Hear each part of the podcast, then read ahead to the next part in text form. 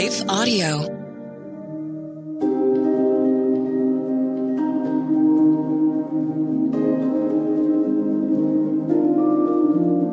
Hello. Thank you for listening to your daily Bible verse, the podcast that examines one verse each day to learn more about God and His will for us. I'm your host, Carol McCracken. And after a short word from our sponsor, we'll dive into today's Bible verse, John four twenty-nine.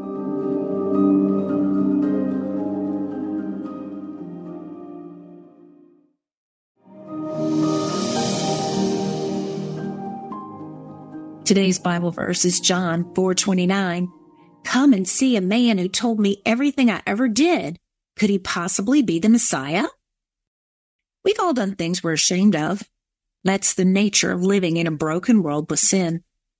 I can't imagine anyone wanting things they're ashamed of exposed to the world. But the trouble is, the things that we keep hidden have power over us. I personally kept an addiction hidden for many years. It started innocently enough with me wanting to be like everyone else. But alcoholism runs in my family, and it did not skip me. I thought it was hidden, but people knew, as they will. And one day, my judgment was impaired, and my addiction was exposed. The good thing is, it brought me to the end of myself. Everything was exposed, and I was able to get the help I needed and deal with it. The exposure freed me from the thing that had power over me. God met me where I was, loved me through some hard work, and used the very thing that entrapped me as a catalyst for a more authentic ministry. Jesus met people exactly where they were because he knew their hearts. The woman at the well in John's gospel account was ostracized from the community because of her apparent sin and questionable past. She had multiple husbands and lived with the man who wasn't her husband. In that day, women would have gone to the well in the cool of the morning or evening to draw water for home usage. This woman was also a Samaritan woman, and Jews did not associate with Samaritans and considered them unclean. The nation of Israel had split in a civil war, and the northern region, which included the capital city of Samaria, was taken captive by a pagan nation, Assyria. The Assyrians and Sumerians intermingled and formed a mixed race with differing beliefs. Jesus directly asked her for a drink from the well. Jewish men did not speak to women in public, and rabbis didn't talk to women of ill repute. And here it was at probably noon. Jesus pushed past social barriers and didn't condemn her. She was living in spiritual darkness in hopes that the darkness would hide her way of living. But the darkness and secrets keep us trapped. Perhaps the woman wasn't or couldn't deal with some of the areas of her life and felt ashamed. But Jesus essentially shines his light on her, not to expose or shame her, but to keep her from stumbling further. He shows her the way to freedom without the obstacles in her path. Jesus was safe in forgiving rather than condemning. Jesus had the supernatural ability to tell her all he knew about the life that she was living. He knew her just as God knows us. Yet Jesus continued to talk with her and accepted her for who she was, God's creation, and created in God's image. He treated her with the worth God created her to have. He freed her from the bondage she was living with, sin and slaves. And she was living fully in sin from this biblical account. Jesus saw her as God created her to be. He saw past the stain of sin. And the woman at the well received the gift of being seen and accepted where she had previously been seen and rejected.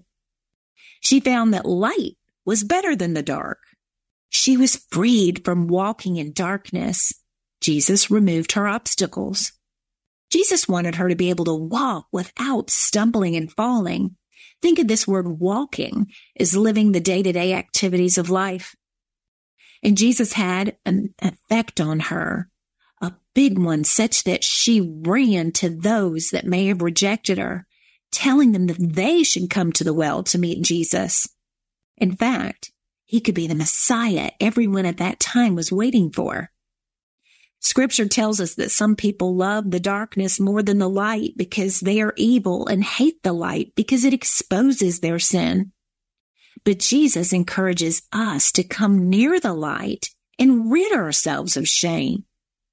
While the darkness may seem to be our friend, the light shows us the way to an abundant life in Christ Jesus. Light is needed so that we don't stumble and fall into obstacles that may be hidden in the darkness. This light shining on us may feel uncomfortable, but there's no judgment against anyone who believes in Jesus. Jesus forgives us, just as he was to the woman at the well. He simply told her to go and sin no more. There really is no greater love. Let's pray. Dear Lord, thank you for exposure. Thank you for the light that you shine on us. You know everything. And sometimes that can feel very uncomfortable because we're never really fully seen except by you. You know what's in our heart. You know our thoughts. You know our motivations as a result, Lord. But you created us. And you see what you created us to be, and you want to help us get there.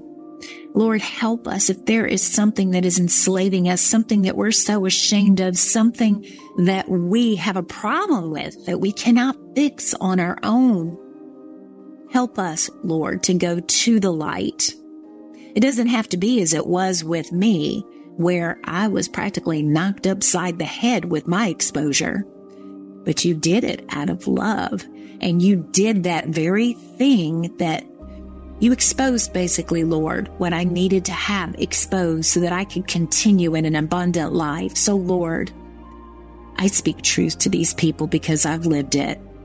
You are a precious and holy God, and you desire our good.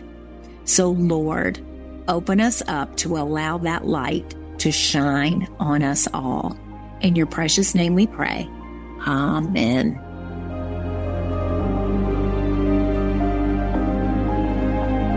Your Daily Bible Verse is a production of Life Audio and Salem Media.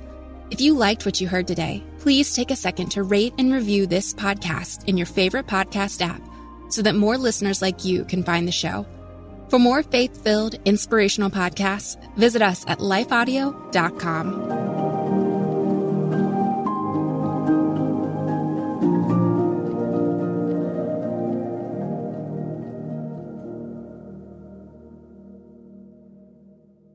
I'm Billy Yancey, entrepreneur, fitness cowboy, father, retired Navy cornerback, and now podcast host. Listen to my new show, Billy and the Goat, on Life Audio. Happy listening.